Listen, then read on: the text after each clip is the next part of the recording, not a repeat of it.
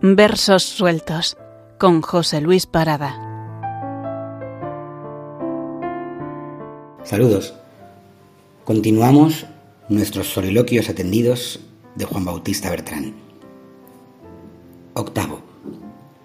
Cuando, desde el altar de celebrante y desde el barro mío, quebradizo, idéntico al de todos, les digo a mis hermanos que me envuelven, el Señor con vosotros, bien abiertos en ademán de dádiva los brazos, salta mi pobreza la divina omnipotencia que mi barro enciende. Siento que eternidad de mí fulmina. Noveno. Que sí, que son efímeras las rosas y por ello tan bellas. Supremo encanto de la vida breve de las cosas hermosas un destino de muerte y de hermosura, un fugaz diluirse de la nieve, un perderse en la hondura voraz y azul de errátiles estrellas, efímeras de rosas.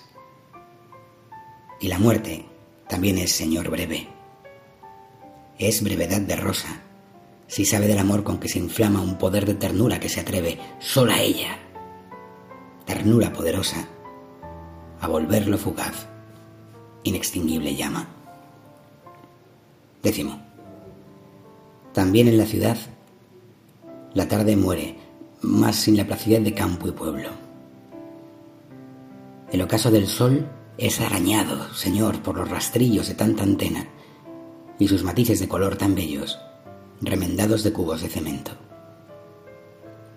Y no se extingue poco a poco el día, relajando el trabajo y vuelta a casa al calor del hogar, a lo sencillo de una dicha serena, de unos afectos puros. Se enfebrece el ruido de la tarde, fosforecen nightclubs, turbias promesas, vocingieras películas audaces, y prosigue el trasiego de las ruedas en entrecruce loco. No se escucha sobre una paz irregular de tejas el recogido toque de los ángelus, que da sosiego de alas a los labios y vertical de llama a nuestro espíritu.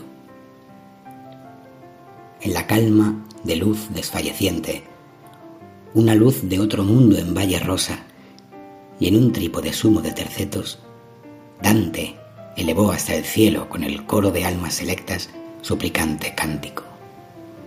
Qué dulce gravedad esta plegaria, su oración del crepúsculo. Hasta pronto.